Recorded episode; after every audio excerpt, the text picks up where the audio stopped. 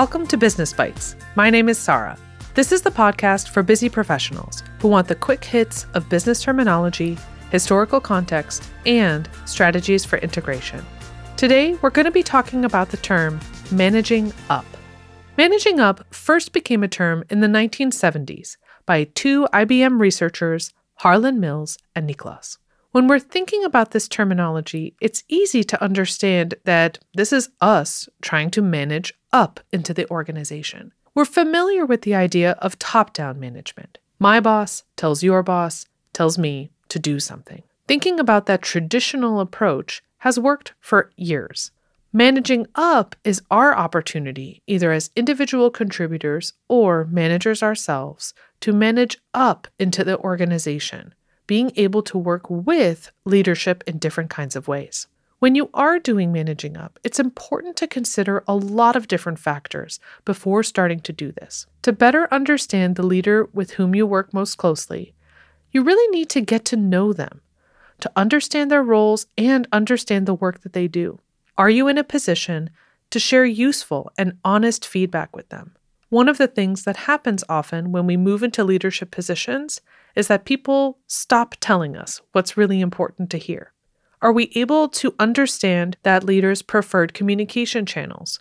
Are they best by email or by text or by instant message? Do we have an open mind or an eager attitude about change? Now, change can be very complicating and difficult to navigate, but are we approaching it with a positive mindset of what could be and what the options may be going forward? Are we taking the time to understand our leaders' results and the outcomes that they're being driven to push for? Do we understand the expectations that are being put on them in the workplace? When we're better able to connect our goals to their goals, we're able to more effectively manage up. For us, being able to proactively assess and manage those situations helps us assess what issues may be coming up on the horizon. When deciding if you are going to be managing up in a specific situation, ask yourself some of these questions. How are you defining success in this moment? And is that definition that you have for success the same that your leader does? Getting alignment on those two questions can be really important to be able to understand are you making the maximum impact that you can in that setting?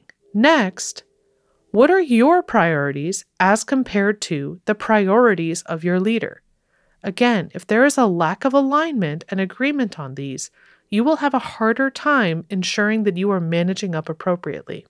And lastly, thinking about what you're seeing versus what your leader is seeing. You may have a unique perspective on the organization at your level and then below to the team that you support. Additionally, your leader may have perspective above yours that you may not be aware of. What are the two perspectives that are at play here? Yours from one angle and your leader's from another. Being able to bring those two together may be your opportunity to help manage up that scenario a little bit differently. This has been Sarah with Business Bites. You can reach me at podcast at mod.network. We would love to hear from you on what other terminology you'd like bite sized. As always, give us a quick rating on your platform of choice and share this podcast with a friend. Business Bites is a production of Evergreen Podcasts, hosted by me, Sarah Esmail Begi Bartlett. Our production team includes Nija Galladay, Hannah Ray Leach, and Gray Longfellow. We'll see you next time. How much do you understand the future of finance?